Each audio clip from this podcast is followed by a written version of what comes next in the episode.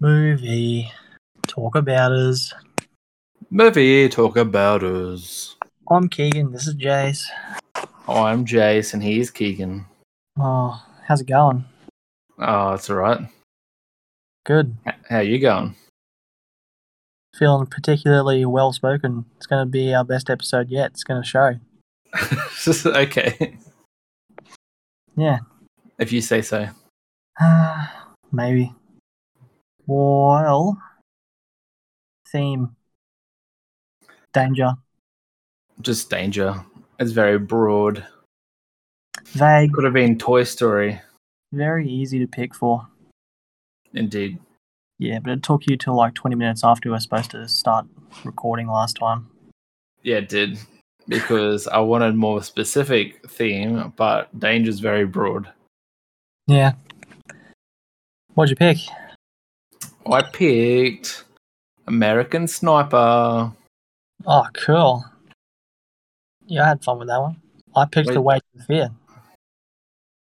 Oh yeah. I just wanted to rewatch The Wages of Fear. I was like, what's a theme that can go in this movie? Loophole. Loophole. You don't really need to have a loophole to rewatch a movie. I don't That's know. true. Yeah. This whole thing is just a roundabout way for me to rewatch movies I like. Yeah. Yeah. Oh well. So he start us up. Yeah, well, before we get into all that, I want to ask an opinion of yours My opinion. on something. Yeah. You know how um, Batman came out recently? Yeah. Lots of people really like it. Oh, do they? I didn't look into it. It's got some pretty high ratings or whatever. Okay. Like That's uh, good. Letterboxd has got a top list. It's like a top 250 narrative features Okay. best movies list, and I think it goes off of people's ratings on Letterboxd. Yep. And Spider Man and Batman both made it in the list. The recent Spider Man? Yeah, the recent one. Oh, I haven't seen that either. Mm. Yep. And um, well, you know how IMDb has a also has a top 250 list, but it's full of like a lot of movies that are a bit different to the ones on Letterboxd. Their list, I believe so, yes. lots of superhero movies. But here on Letterboxd, it's like everyone's got their art films. There's the Citizen Kane and the Tokyo Story, Yeah. all that up there. I Come see- believe IMDb is more like a popular list, isn't it? Yeah, Yeah. popular popular on IMDb, and so is Letterboxd. It's just Letterboxd has got more people that like that stuff. Yeah. which means some people got a bit salty. I think I was reading the comment section because they're like because they don't want to see the superhero movies up there with their um their favorite art films. Oh my god. What's your opinion? Um I mean why not? Why why why don't they want them up there? Oh, because in their opinions, the art films are just better than superhero movies. But wouldn't the superhero movies sure it's based off comic books and stuff, but isn't it still art? Yeah, well, not as artistic or as thought provoking as what these people are saying. I haven't seen the new Spider Man or Batman. I haven't either. I can't really say a whole lot about them, or if they deserve to be on the list or not. So I'm not qualified, but I think the situation's a bit funny. Do you believe that the artistic movies should be in their own column? Uh, I'm not exactly fussed about it because there's already the BFI list from 2012. BFI. Yeah, that's the thing where they got 750 directors and critics to try and vote on what they think the best movies of all time are. So, like Okay. a a favorites list, not a favorites list, but like a best list based on the opinions of professionals in the industry. Yeah, okay. So, like that already exists, and I don't know why people are getting upset about. I know a best movies list on Letterboxd. Are they just salty because it's like, are they losing in this battle? No, this is like two superhero movies and a list of 250. Oh, what, what the? F- yeah. I mean, it, it's dumb. It sounds dumb. Hmm. I mean, I'm looking at it. I haven't seen the movies, but I'm thinking, wow, there's no way that these movies are as good as that one there or that one there, like Taxi Driver. or- I can't. I won't fully know until I go watch them. yeah, true. Yeah. Well, one day we'll watch them. Maybe even have a theme for that.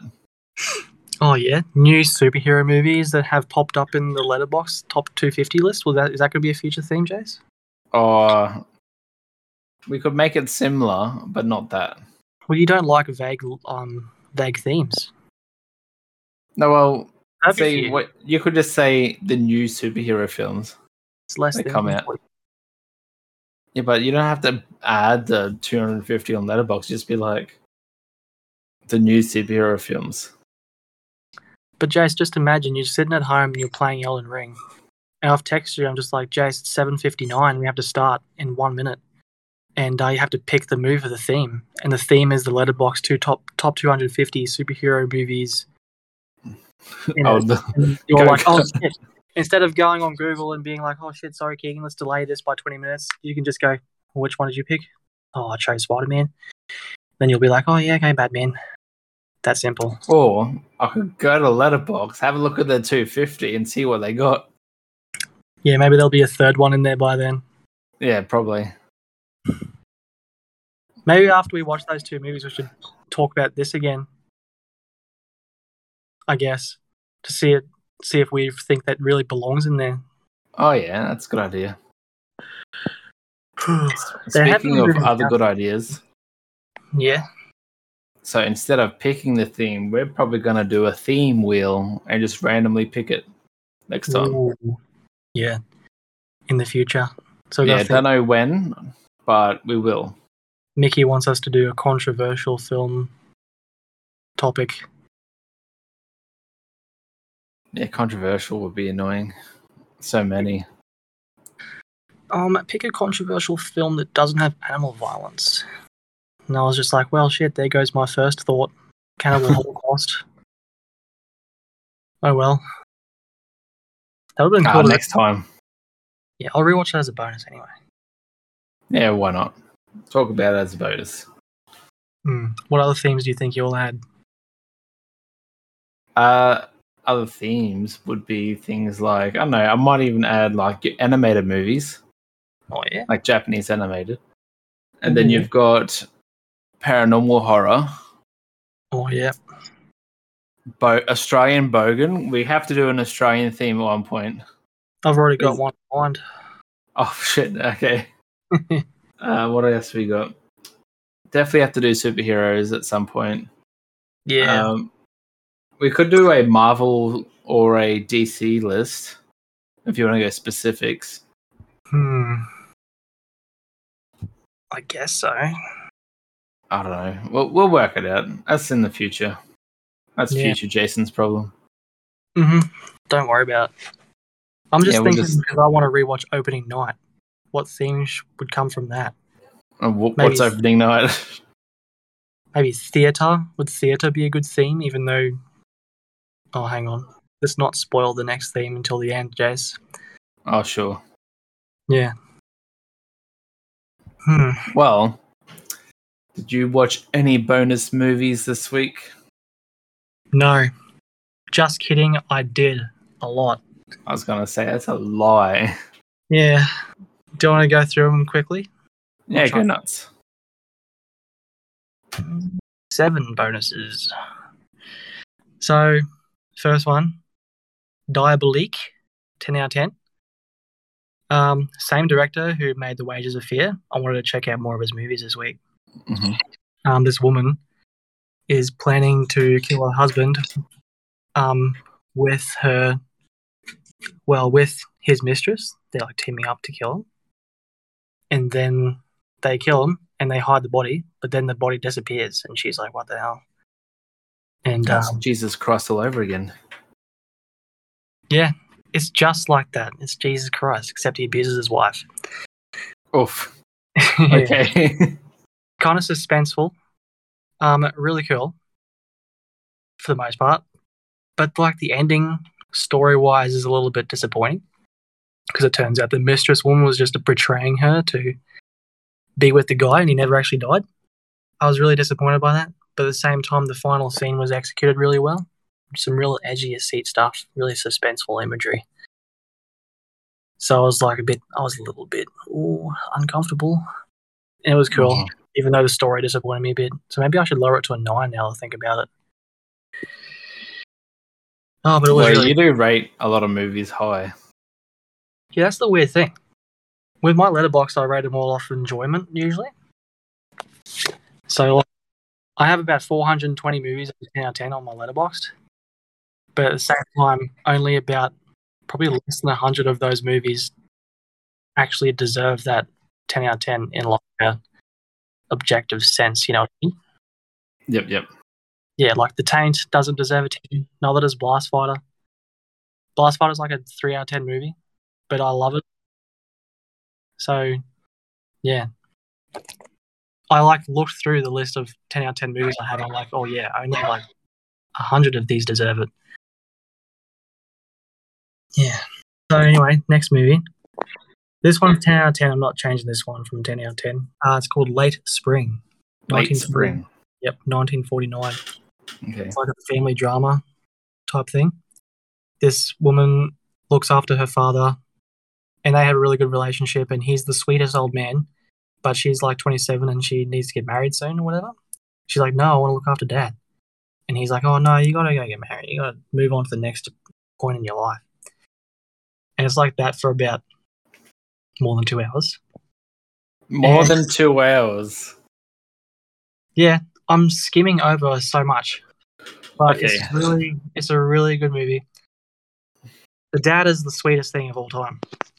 If you were look, Jase, if you're looking at a list online, you're like, oh, top ten sweet old men, and he's not in the top three at least, then the list is wrong. So that's just a bit of advice for you. Okay. Um, yeah.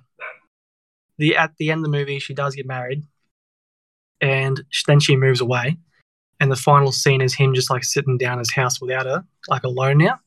he starts peeling this apple, and then his his head tilts forward, and then he gets the sads, and because he's the sweetest man of all time, it broke my heart to see him sad.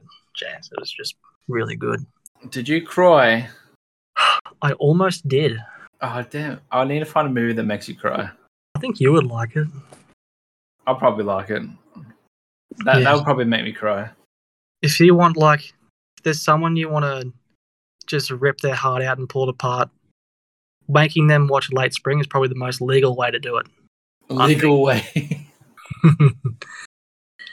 uh so now a, a campier movie i watched the wasp woman um little sci-fi horror from the 50s directed by roger corman Yep. um yeah it was like this woman who's a ceo of this like cosmetics company hires a mad scientist to use wasp enzymes to make her look younger and it turns her into like a half human half wasp monster and kills people Interesting. it's pretty cool um at the end of the movie they kill her because there's like a there's a convenient glass bottle on a bench and there's a little label on it that just says acid on it he throws that up and she dies And she dies. Yeah. It's like she kills a bunch of people and they don't put up much of a fight. And then when it gets to like the final two people who have to survive, suddenly they start putting up a fight and she's not as good at killing. Six out of ten. Six out of ten. Okay. Then I watched Caliber from 2018. Oh, this one's also a six out of ten. Mickey watched this one and she rated it like an eight. And um, she was telling me about it. It's like, oh, it's like a modern, better deliverance. I guess it's modern. Um, yeah. It's so because she said that, I was probably basically like comparing it the whole time, and I guess there is tension in the fact that the main character has just is having has a baby on the way, and also, um, there's like they're guilty. There was an accident. They accidentally killed some people and they try to cover it up. So, that's where the tension's coming from. Oh, they're trying not to get caught for the whole movie, and they sh- really shove it in your face that the guy has a baby coming, just to Okay. artificially create more tension. Ooh, but these guys, they are definitely in the wrong. Like the guy follows his friend, and his friend is a fucking piece of shit at the same time. Like they literally did something really horrible. So I wasn't really on their side the whole movie or empathizing with them, just wanting them to get caught, which they did at the end. Whereas with Deliverance, there was that moral ambiguity going on, and there was like more to think about there, and yeah, the tension was also better and not in an artificial way in Deliverance.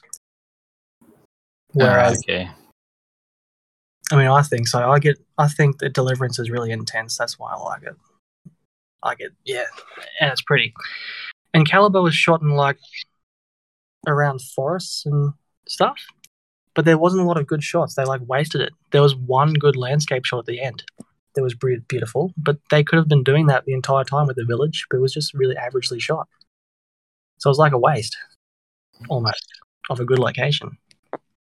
So, like in every way I can think of, in my uh, totally non-biased opinion, objective correctness, not as good as Deliverance.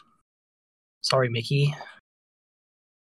Um, next movie, nine out of ten, The Trip from 1967. It's another Roger Corman movie um, about this guy taking LSD after his wife divorces him, and the guy is played by sorry Peter Fonda, and Bruce Dern's character is like watching over him, and Dennis Hopper is also in the movie. So this is like around the same time as um, the Wild Angels, like the other Peter Fonda, Roger Corman movie. It's like the late '60s era, and I really enjoyed this one. It was really cool visually, and him just all over the place. Like lots of really cool moments. Apparently, it's accurate too. I've never taken LSD, but all these Mhm. guys were like, "Oh, before we make this movie, let's take LSD and try and do that in the movie too." Yeah. So I don't know how they completed that movie on LSD, but okay. Well, I think they did this cool thing, Jase, where they did the movie while they weren't on LSD. They did the LSD and the movie separately. Okay. Yeah. Pretty revolutionary, if you ask me. Next movie, 2 out of 10, Ski Troop Attack. Roger Corman again. My least favorite Roger Corman so far. Which is, it's kind of weird that this one came out the same year as like Little Shop of Horrors. He had movies that were so much better than this just coming out at the same time. It's like, what's going on here? But this just like looks like the cheapest thing that he made in a short amount of time. It's almost like he was like, "Oh, I'm going on a holiday after making this successful movie. On one of the days there, I'm going to make a movie." And it's like, it's like, a World War II thing. They had a bunch of dudes on skis with fake guns riding around, killing Nazis and surveying the area. That was pretty much the whole story, and they cut in some stock footage as well, just for realism, I guess. I don't know. I'll give it that much. It's like really resourceful. Very resourceful movie. Not a lot going on. I'm glad it was as short as it was, like an hour and 15. Oh, that is short. Yeah. Wouldn't recommend that one. Um, yeah, okay. Last movie. I had some friends over last night and you went tired because you were like, oh, I'm so tired. Oh, Listen, I can tell the podcast of why we were all tired that day. Yeah, let's not get into it. Okay. I think. So James picked the movie. He picked Jason X. We were like, oh, let's pick something that's bad and funny. And I didn't want to pick anything because, like, last time I picked something was Deliverance and Ethan roasted me. I was just like, can't handle it. I don't want to do that anymore. I need, don't have my I don't have my copium on hand. So James picked Jason X, and it's like the most 2001 movie I've ever seen. Jason in space. There was some cool kills and really terrible acting. Every time they were trying to make a joke intentionally, it just failed. But that's I'm where, yeah, that's why it was funny though, because of just the jokes were so bad that I found humor in it that they weren't intending the viewers to have, they should just never have made a tenth movie. or a ninth. We we could go all the way down to three at least. Bullshit. Four was the best in the series. I haven't seen four, but ten's too many. Yeah, I kind of liked it. Number eight, Jason takes Manhattan. Even though half the movie's on a boat and not in Manhattan. Um, Like a um a cruise ship, or is it like a fishing boat, or like a boat with school kids going on a trip or something. he just kills people or drowns them? Uh, murders them in a variety. I don't really remember much of the kills. I remember the rooftop kill. The guy was like punching him and fighting him like because he's a boxer, and Jason's taking all these hits, and then Jason just uppercuts him, and his head comes off. what? Yeah, it was cool. But that's that movie. Jason X is like that, but in space. Oh my god. Yeah. Oh no. But what? Okay, wait, hold on. Lore wise, isn't Jason afraid of water? No, I don't think so. You're not He- afraid of water.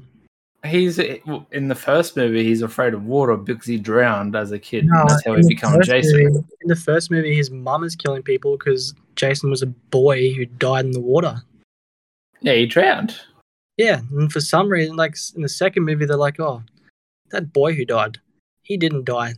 Let's just have a adult zombie." We it doesn't make any sense, but doesn't matter. What? Okay. Yeah. My mind's blown.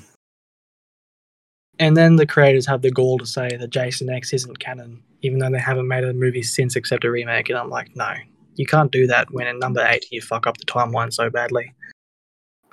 Should have watched nine first, Kegan. I should watch nine. Jason X That is probably canon. explains why he goes into space. Jason X is canon, and the creators are wrong. Sorry. So yeah, that's all the movies I watched between last recording and now that weren't the topic ones. So, wh- what was your rating on that movie? Oh, like five out of ten. Five. That's still pretty high. Yeah, because it was kind of enjoyable. In a way, like the bad jokes and just the kills were actually cool. Yeah, There was a guy who was like the stoner character. He was annoying though. He was terrible. I was so glad when Jason killed him.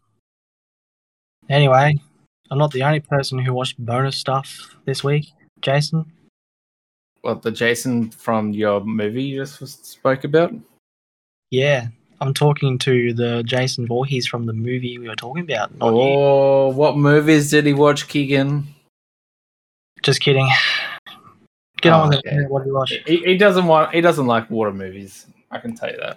Too much water. He doesn't like Pokemon Ruby. Fuck. What's Jason's He- favorite Pokemon game? it would be Pokemon Red. Oh, I could go on about this all day. I'm getting distracted. could. Anyway, uh, so I watched a few movies. The first one was Parasite. Finally. I know all my friends peer pressured me into it, but Yeah. not really. Peer pressure is okay if the thing of peer pressuring is a good thing. Yes, true that. Like drugs and alcohol, you know? Um, I mean, are, are they good things? Oh, so how's Parasite? Uh, Parasite. I believe Parasite was actually really good because I don't really watch a lot of con films. Yeah. So pretty much, like it kind of hooks you at the start of the movie with some guy giving up his job to go somewhere, but he really likes this girl, and he t- tutors her like English, like teaches her English, I believe, or math. Mhm. Oh no, I forgot.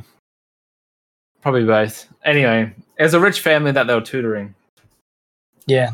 And then this guy took over, who's He from a poor over. family. Yeah, and the poor the, the guy with his poor family is slowly bringing his family mate, um, family members in to replace people Yeah. working for. Yeah, It, it's weird too, because they'll get the other people fired, then get their family members hired, but as a non-family member. It's pretty good. I quite liked it.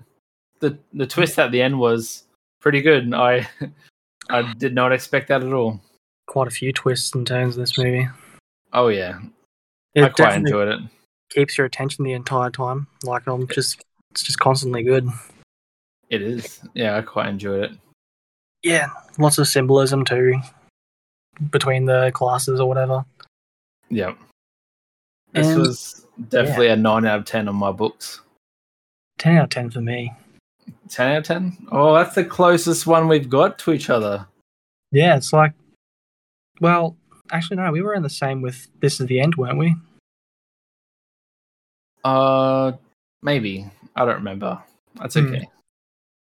Oh well, I just remember just I haven't seen Parasite since 2019, but um, it was just it did like multiple genres throughout the whole thing, not at the same time, but just like did this genre, did like there was a horror section and a suspenseful thriller section and just a A romance section. And comedy, and it just did all of them just perfectly. I was just enjoying them as their own thing, and Yeah, just it was well made. yeah, I loved it. Really, Totally recommend that to anyone who's listening. Of course, like it's a good movie. It's hard to find though. I had to watch it on SBS demand. that's not hard to find. Listen, free I don't use anything besides Netflix. All right. Oh, boo-hoo.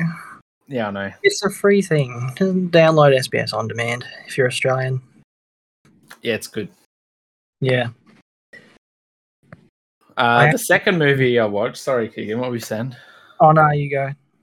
The second movie I watched was The Adam Project, which is new and it is on Netflix and it has Ryan Reynolds, Kegan's Oh. favorite actor. Yes. He's He funny. loves him so much. Funny. He's so funny. Um, he's doesn't have that big smart ass attitude that he does in other movies. Like, Doesn't have that sarcasm. well, he does, but it's not too much. Like, it's a little bit here and like a little bit throughout his scenes. Also, he's dialed back a bit. Yeah, I felt like he did dial back a bit in, in this one, and I quite enjoyed it for that reason as well. Yeah. And but the the fact was his like because the way the movie works is that he goes back in the past and he sees his younger self. His younger self is also has a big mouth and is a smart ass. Oh. So Is it like But- some? Is it some cringy child actor they got to pretend to be Ryan Reynolds? Just be like, act like Deadpool to this kid. he done a really good job. I'm not gonna lie. Yeah, okay. I've actually saw a TikTok recently of Ryan Reynolds recording him when he was telling a joke, and he pulled that joke off so well. I was like, "This kid's so bright. What the hell?" Oh, So yeah, I I, I recommend watching it and see if you like it. it's like Ryan Reynolds is gonna pass down the mantle of legendary funny guy to this kid, Yeah, good. Who knows? Deadpool Uh, Junior. There is a bit of serious parts in the movie, and you can see him angry in some bits, which you never really see with Ryan Reynolds because he's Hmm. always calm and smart assy. Yeah, not since like his early stuff, like Buried. Have you seen? I have Buried? not seen that. I have not seen that. That sounds fucking horrible. Decent. Is it like no, not a horrible movie, but horrible to watch? Oh, he's in like a little coffin buried underground the whole time. Oh yeah, no, fuck that. yeah, yeah, you had me at buried, man. yeah. He's buried alive in the middle of the desert. Oh, fuck that. Has a phone. They pulled Oh. off ah. pretty well though. I don't know. I mean, I might still watch it. That's a fear, though. It's like a six out of ten for me. But did you like the more serious moments in Adam Project? Yeah, I did Yeah, okay. because he actually acted quite well, but it is like a brand new movie, and like the computer graphics were a lot better than some of the other recent ones too. Well, did it look better than Free Guy? I haven't seen Free Guy. Oh my god. Oh shit! I just keep forgetting. I, I just assumed that you would see a movie like Free Guy and just. I am going to watch Free Guy at some point this week. Yeah. Okay. I'll have be- to hit Mickey up. Like, hey Mickey, can I borrow your Disney Plus? um, um, but yeah, so I gave Adam Project an eight because it's still an average movie, but I quite Mhm. enjoyed it, and the humor bits were were actually a little bit funny.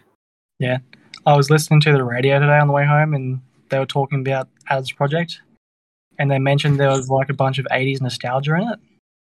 Is that a thing? Okay. I don't know. Oh, Is that a thing? What '80s nostalgia?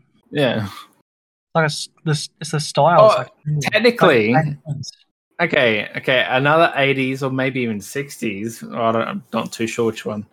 Um, the first Star Lord movie. What is it? what Star Lord? Yeah. Um, with the raccoon.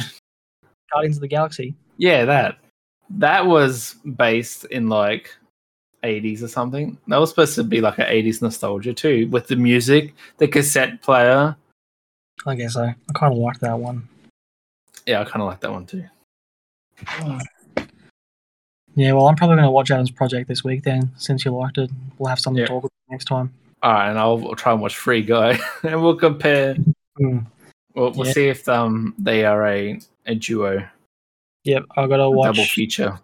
Jason Nine, and I got to watch Adam's project. And oh my god, I don't know when it's going to end with these Roger Corman movies. I just keep looking at the list of movies and like I want to watch those ones. Mm. I thought I'd be done by now, but I'm not done. I don't Are know. you ever done though with movies? movies? I don't think I will be. Roger Corman movies, maybe a oh, maybe a week or two. Then I'll okay, do- sure. I'll do a little ranking. Maybe I should make you watch one. Yeah, I should have watched one.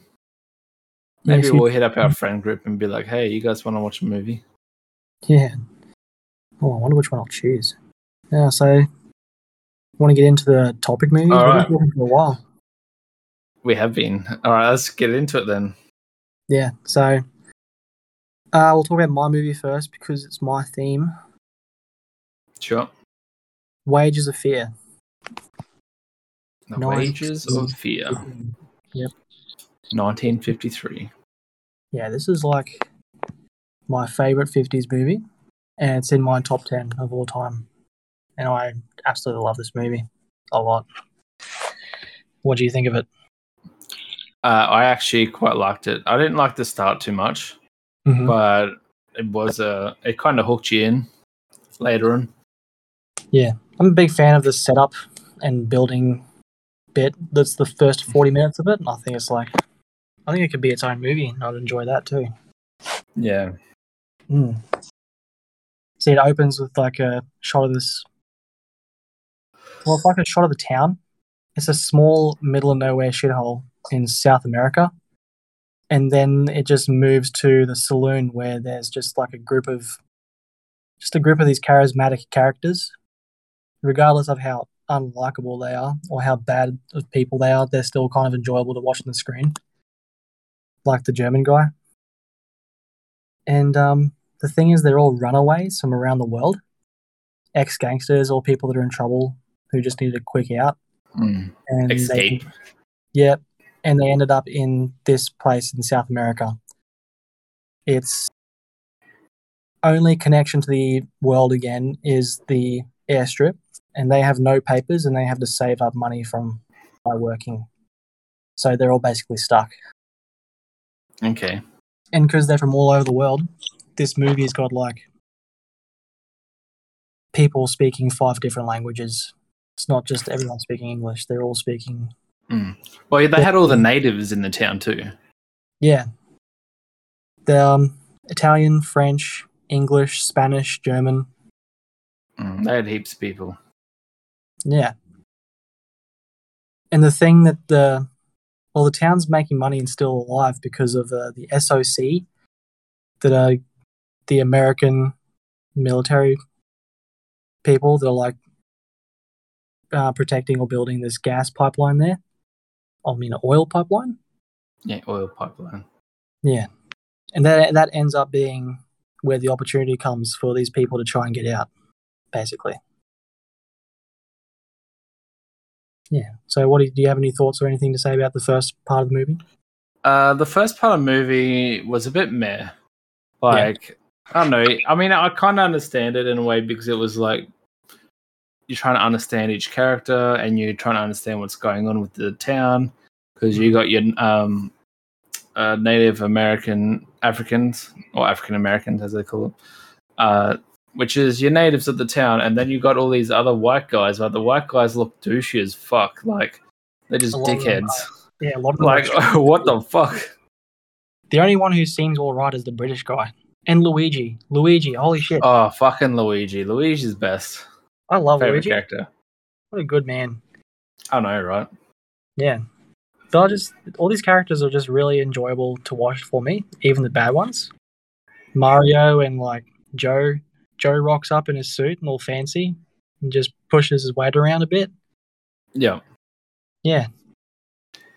Or tries to. He can't really do that to get out because he goes to the SOC base and he threatens to blow up the pipeline with some dynamite if he doesn't get out. And the guy just says, Oh, look out the window. Look all those guys that are on my side with guns. You can't do shit. And he's like, Okay. So he's like a big shot who's just stuck in a shithole now and he doesn't have that power anymore, which is something I like about the movie. Yeah, and he, but he still has that dick attitude. Yeah, He's, he's ego. trying to control the saloon, like turn the music on. I don't listen to that shit. And Mm. then a whole group of people just got mad. It's like, the massive head, which is sort of gradually chipped away at, but then even quicker once the job starts and he's not. oh, bro, no, no, no, no, no. It doesn't gradually quicker. It's gone when the job Yeah. starts. That's how Yeah. quick it was. talking real big and then just oh shit oh Yeah. nitroglycerin yeah. Yeah. so what happens is at the soc base um an accident happened and there's a massive fire and all the oil's burning and they need an explosive to snuff it out basically so they have all this nitroglycerin but they had to transport it and they can't they can't use their workers because of how dangerous it is and the unions will give them shit but the main guy's saying, "Oh, there's a bunch of bums in this town with no papers. We can try and go with those guys. And they'll be perfect." Mm. No one's gonna miss those guys. Yeah, no one would even know they were gone.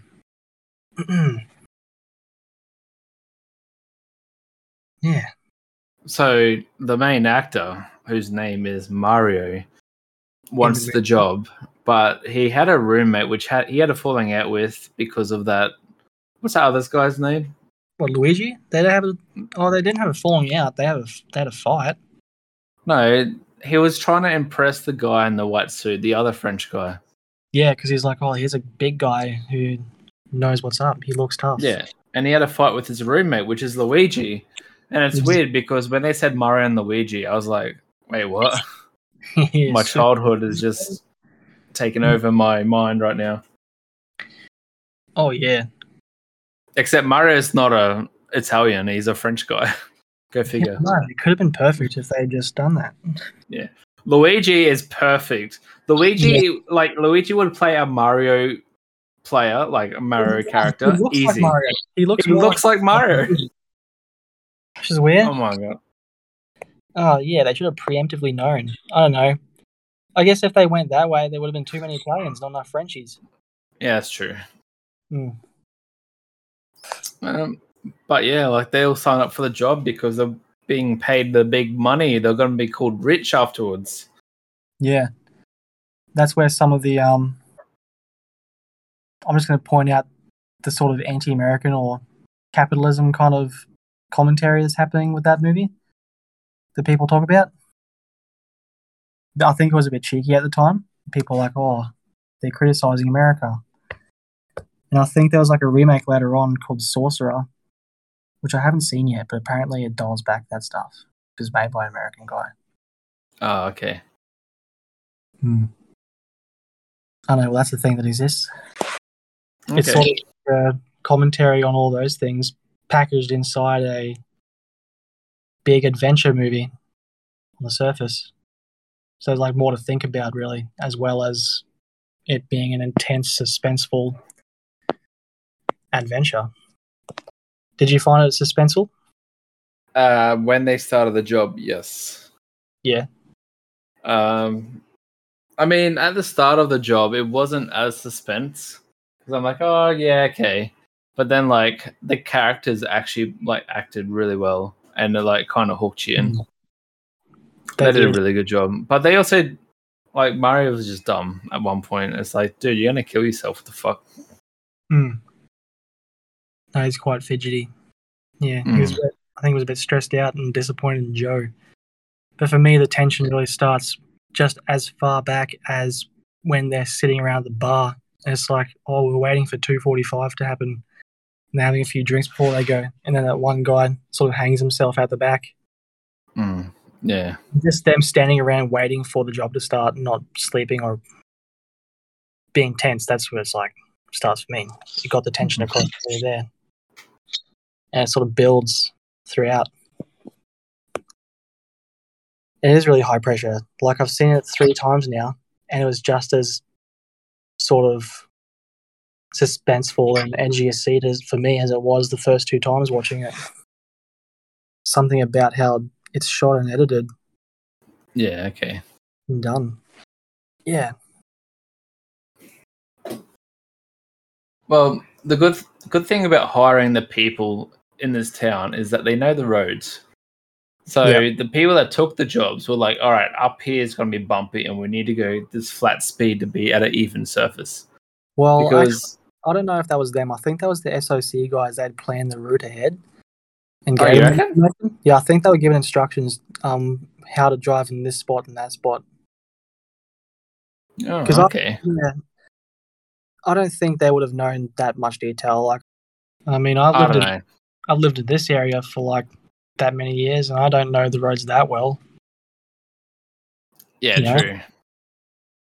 I mean, they were in like a small western town. Like, there's like Mhm. ten buildings or less, hands Yeah, down. they weren't really like moving around a lot. They would work every day and then hang out at the saloon and just try and make enough to get out of there.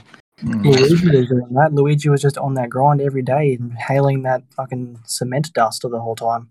Yeah, true. Hmm. Yeah, poor Luigi had really bad coughs. He had a bad cough and also six months to live if he kept doing the cementing. Hmm. It was really So he, he was taking that job regardless. He's like, you know what? Fuck it, let's go. Yeah. One of the things that gets me going about this movie is the um, road trip scenery in the backgrounds. I think it's shot really beautifully and looks really cool. Don't you think? Yeah, I think the scenery is really good. I mean, Mm. it is mainly a desert, but you know, Well, there's a variety. There's like a swampy, watery area at the start, the bit where they have to change speed. There's the rocky terrain area and the hills in the background. I think there's some Okay. genuinely good scenery in it. yeah, Since- right, okay. Three saverable spots.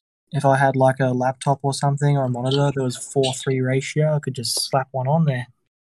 Yeah, Yeah, just screenshot it, and just slap your wallpaper on. yeah.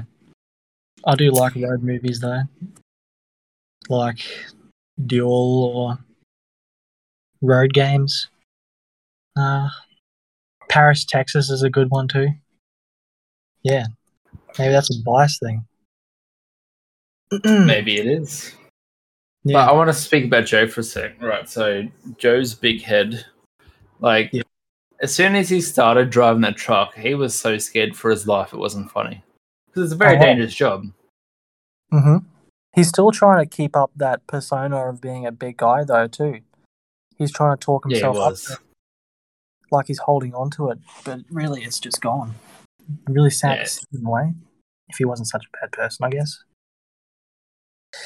Yeah, but um, Bimbo and Luigi the whole time they're fine. They're just a couple of larrikins. Like Yeah, Bimbo true. calm and collected sort of quiet boy, and Luigi just brings out the I don't know, brings the fun, the friend out of them, or whatever. Like the You know what I mean? Yep. Yeah. It's just Luigi. He's a good But- guy. Also, yeah, Luigi's amazing, but Mario was a bit of a dick as well. Yeah. Halfway through, He wasn't the very drive. sympathetic for Joe. no, he fucking ran over his leg. Like, I understand Yeah, that he did that, but at the same time, that's a fucking dog shit move. yeah, but at the same time, it's understandable in his situation.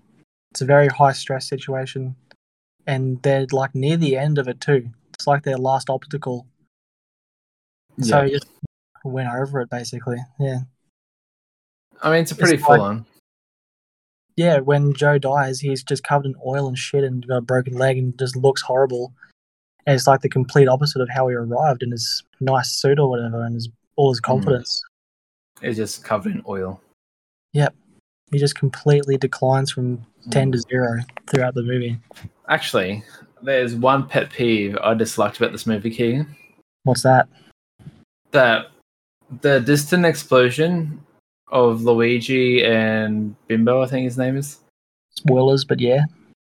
I mean, you said that Joe died. Doesn't matter. Oh yeah, yeah, we don't care. What about? Fuck's sake. cool.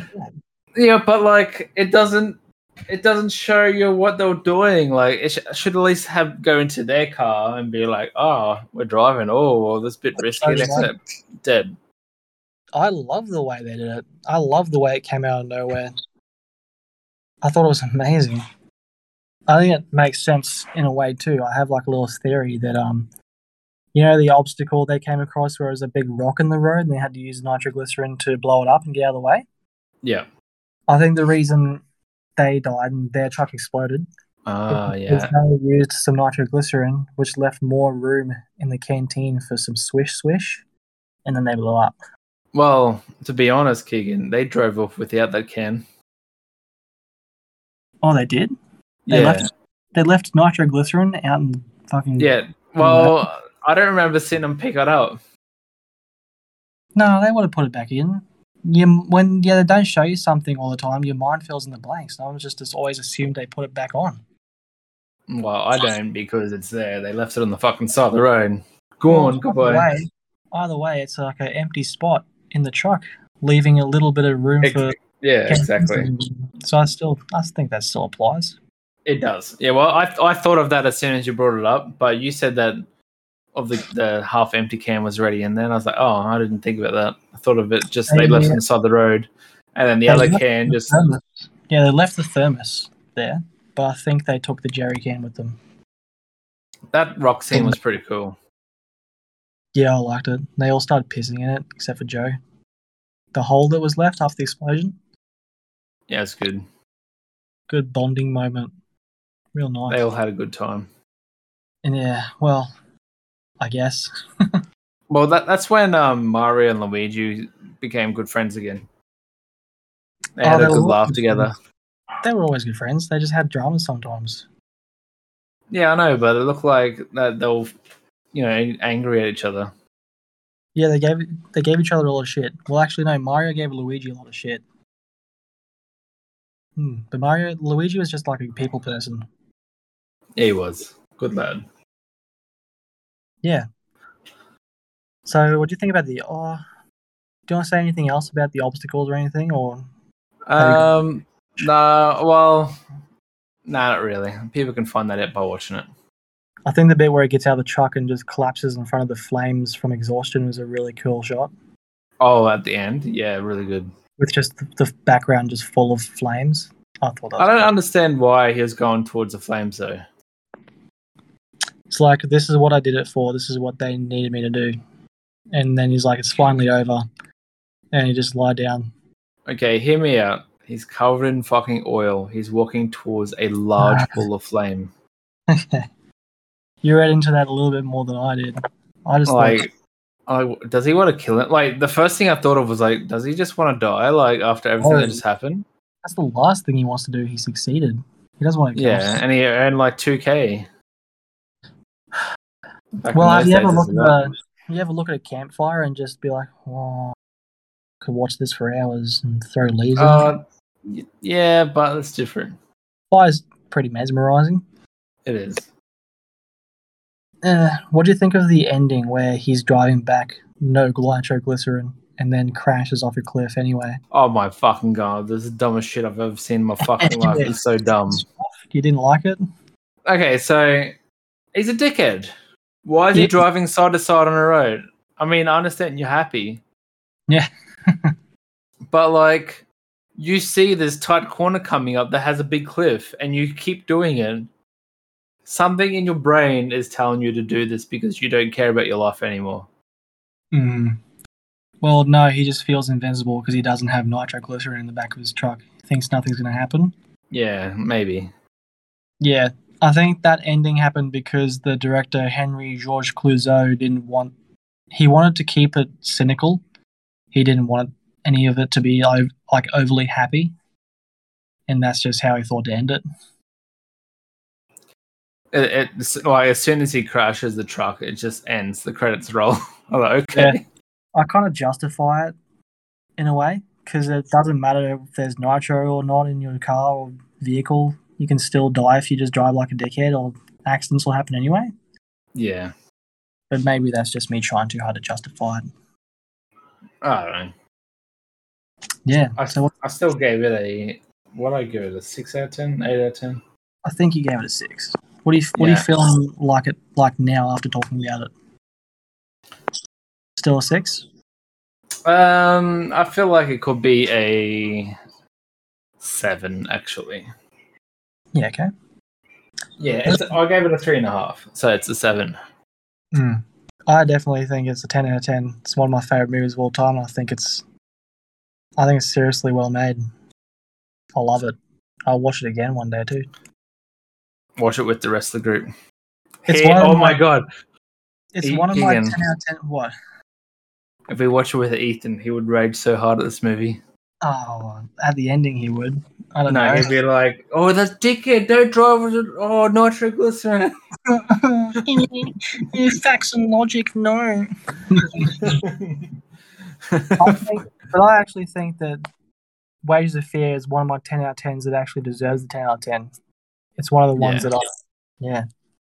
okay, I, I I would totally recommend it to other people to watch this too. It's pretty good. I do recommend it to people. But, like, it's just a shame they can't find it anywhere. You know? Yeah, true. Hmm. I even recommended it to my boss once. Did he watch it? No, couldn't find it. Oh yeah, true. Yeah. Um, next movie. You recommended American Sniper. Bang. Ooh. Bang Yeah. bang, she shot me down. Bang bang. All right, so I picked this movie because Mhm. I had so many movies in mind. I had, um, well, I wanted to actually, I wanted to use We Were Soldiers, but I could not locate that movie anywhere. That's my favorite movie. you did buy the DVD, and you have to put that movie on your favorites, Jase, on your Letterboxd page. Yeah, I need to watch. I want to watch it first. It's affecting the part of my brain when I see that unfinished Well, favorites, that is definitely a you problem, Kegan. invoking some negative feelings. Well, you need to calm your shit. So, Oh. Yeah, okay. so um, and there's other movies like, uh, what's those movies? God damn it. What Toy Story? No, Movies where characters are in danger. no. What's that movie that I picked and you're like, oh, they're pretty basic, but they're really in danger? Final Destination. Oh, that's not a basic pick. That would have been a good pick. Yeah, but you said you, they shit.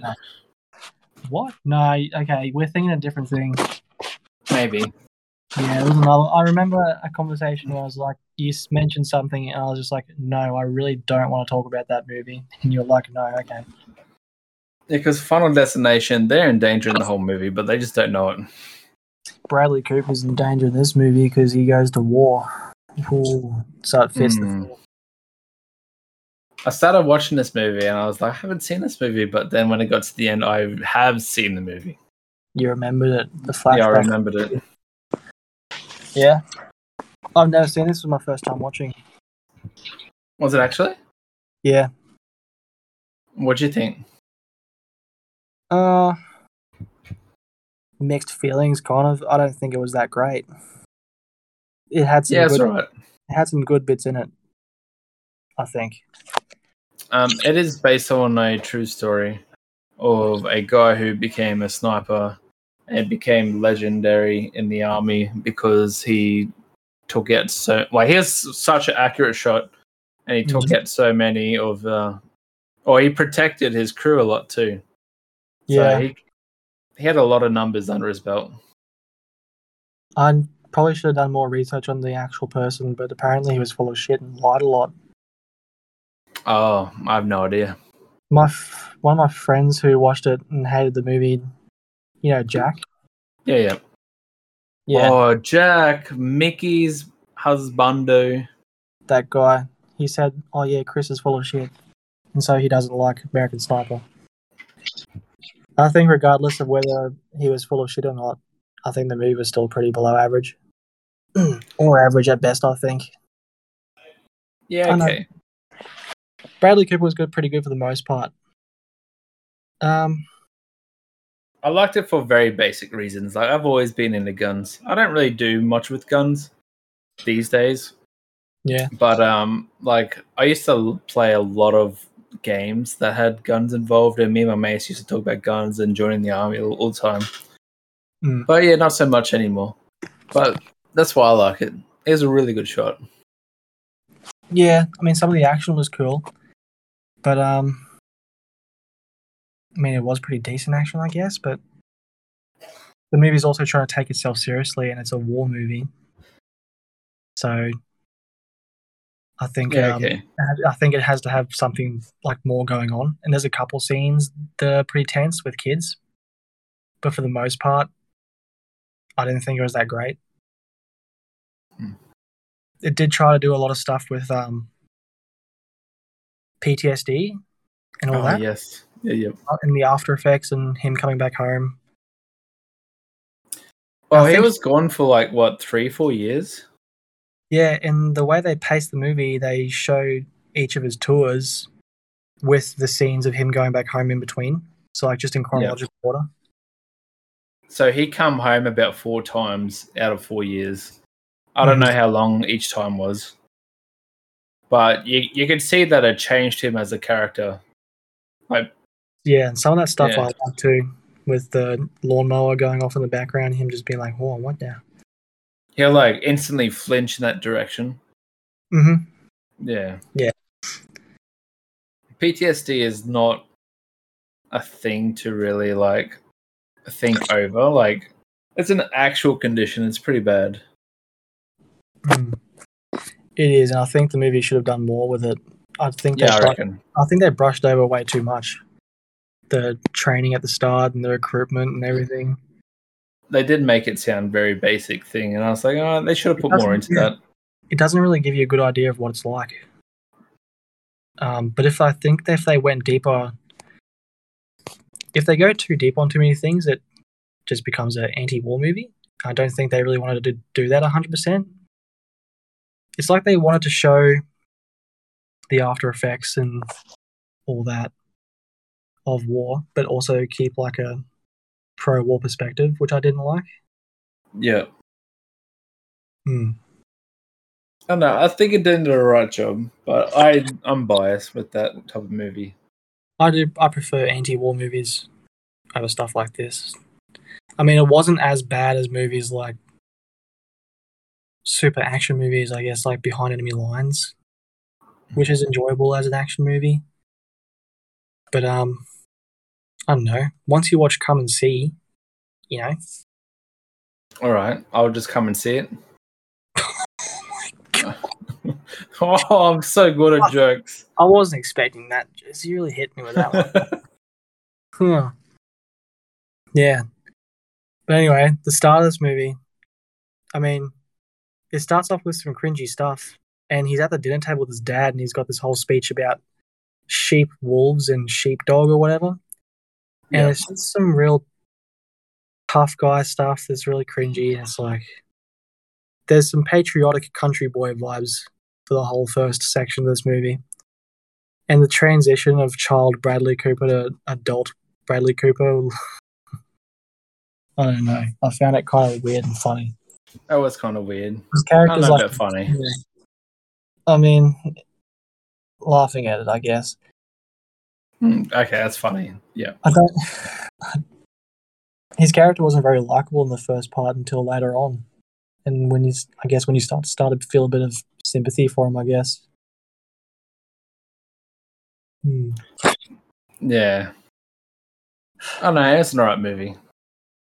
He ended up leaving his tours because he had a wife and kids that he ended up creating over those four years. But he kept going back though. He was hung up on the whole protecting his boys and bringing them home and all that. Yeah, well, that's the thing, right? So he only joined the army, like he was a cowboy. He joined the army because he kept seeing news articles of like, you know, the Twin Towers and, you know, explosions and stuff at the White was- House. So he wanted to protect his country. Hmm, he was moved to do it. Yeah. He was very passionate about it and he done it really well. Yeah. But he went too far. A little bit too passionate. Hmm.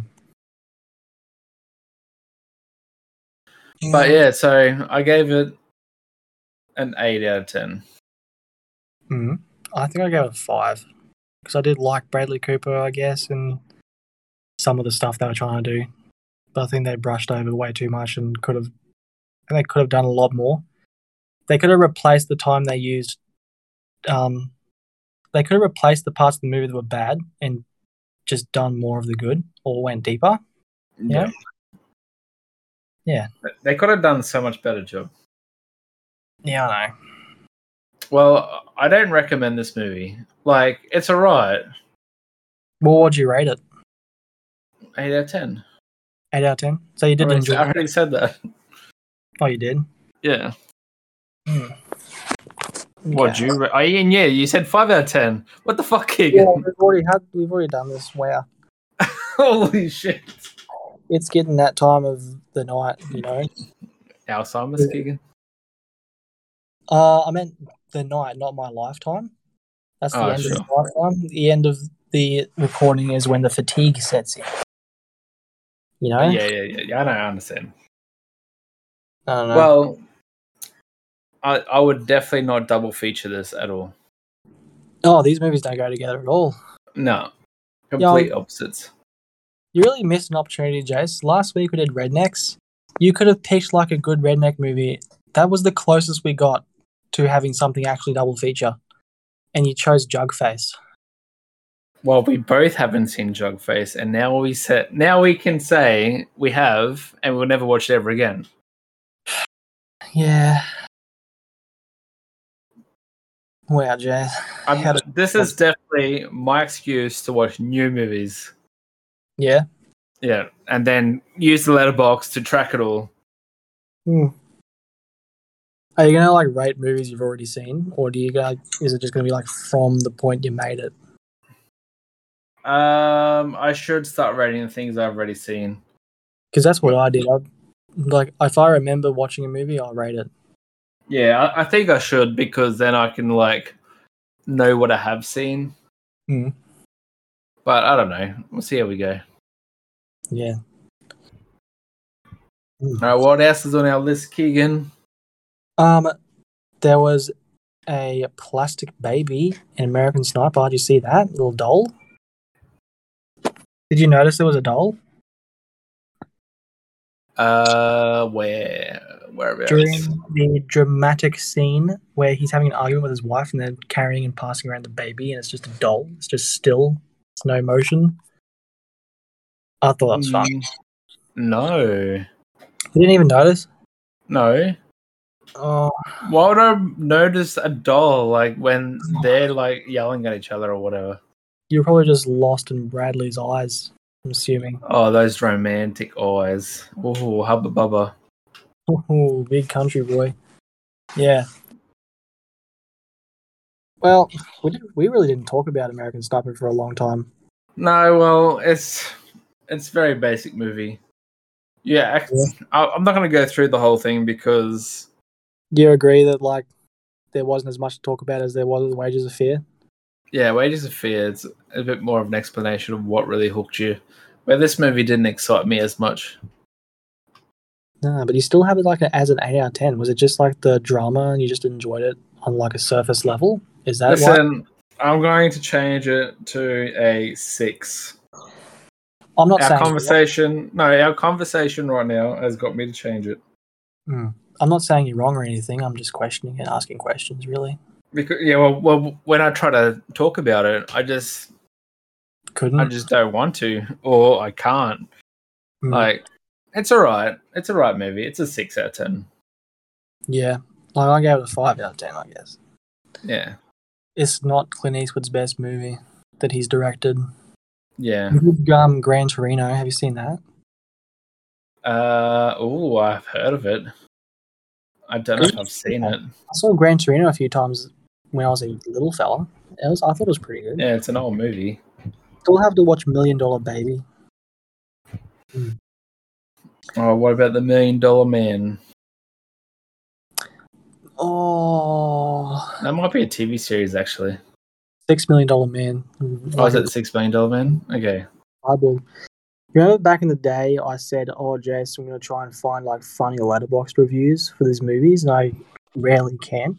I actually found one that I think is a bit funny for um, American Sniper. Oh yeah. So this person on Letterboxd, her name's Rachel West. I'll read her review now.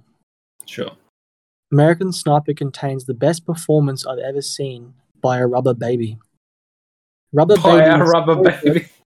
Rubber Baby is so good it plays a boy, a girl, and an Iraqi infant over the course of the film while maintaining, while maintaining its inanimate appearance. It's astonishing to watch. what the fuck?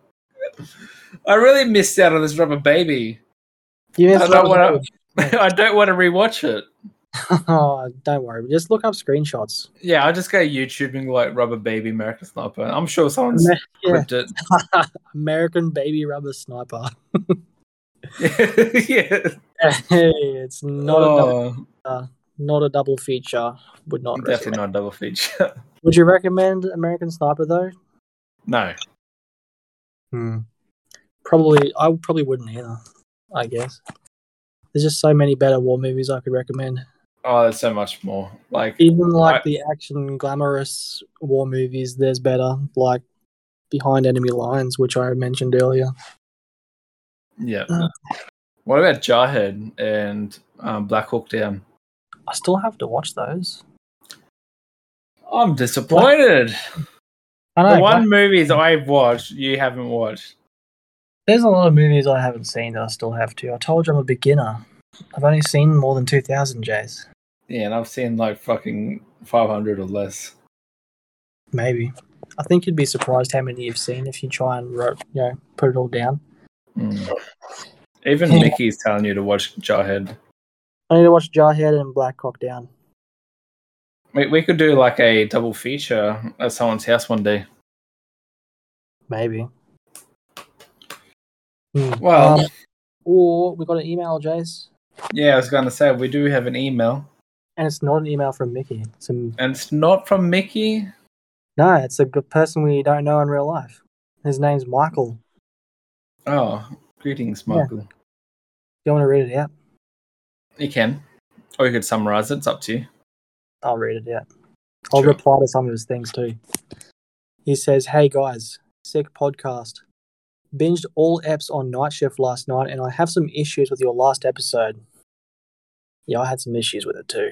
But uh, Yeah, we, was we both did. We were both tired. Yeah. Firstly, never write off Little Shop of Horrors 80s musical.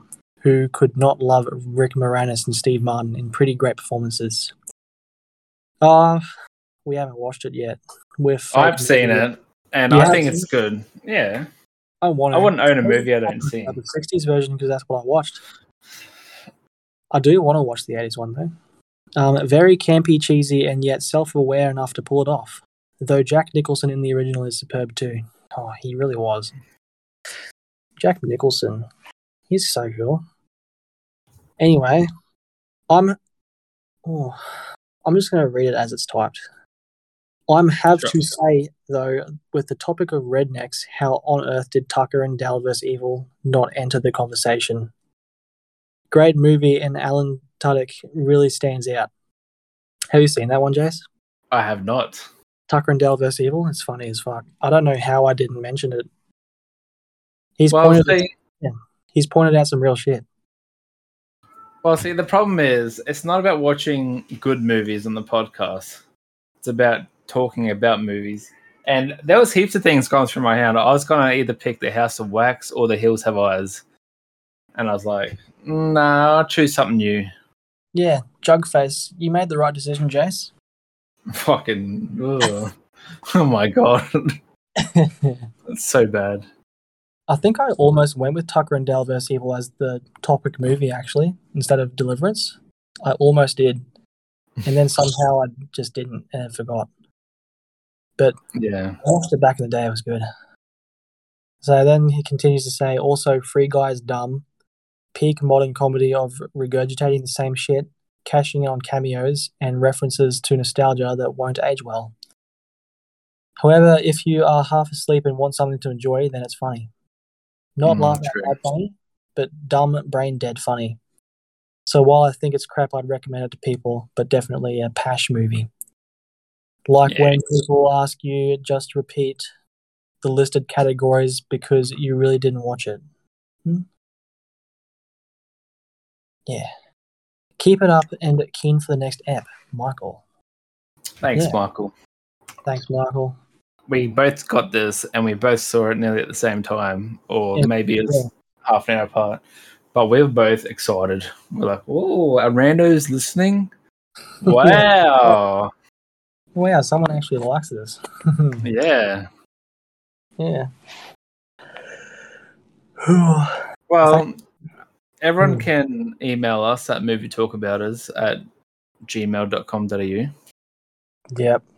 Nice emails, nasty emails. And then you've got Kegan's no- Letterboxd, Yeah. which is, Kegan Day.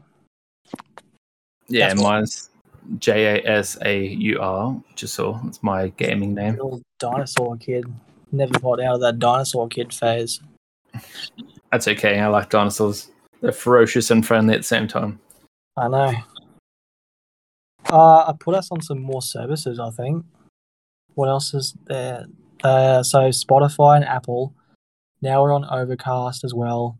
I'm trying to put us on Stitcher, but we're also on Google Podcasts now. Nice. More places. That's We're it. going places. on the internet, at least. Yeah, we're not going anywhere. yeah, well. Next week is your turn to pick the theme, Jase. What Oh, you ah, yes. The theme I have chosen is musicals. Oh, wow. You thought I wouldn't be able to pick. You'd be like, Kegan, you're going to find it hard to pick musical. And I was like, who I do you feel sorry for think you're talking to? Who do you think you're talking to? Listen, all right. So Kegan knows a lot of movies, but a lot of the movies he watches is like old western action or something like that. You know, Blast Fighter and what we watched today, or Age of Fear. But I was like, he never mentions any musicals at all, and I'm like, I love musicals. And I'm like, oh, Kegan, theme's gonna be musicals. It's gonna be a bit of a challenge. And he's like, oh yeah, I've got this one in mind. Like instantly, Ugh, can't win with Kegan. I wanted to watch The Young Girls of Rochefort, but then it was stopped being available in places, which is annoying. Um, yeah. What else was I going to recommend? Oh yeah, I couldn't find New York, New York anywhere, which fucking sucks. Yeah. Hmm, because I really want to watch that. Do you I want to say? buy- Do you Sorry. want to say what yours is first? No, well, see, what I was going to say was that I did buy some more musicals recently, and they did have Young Girls on DVD.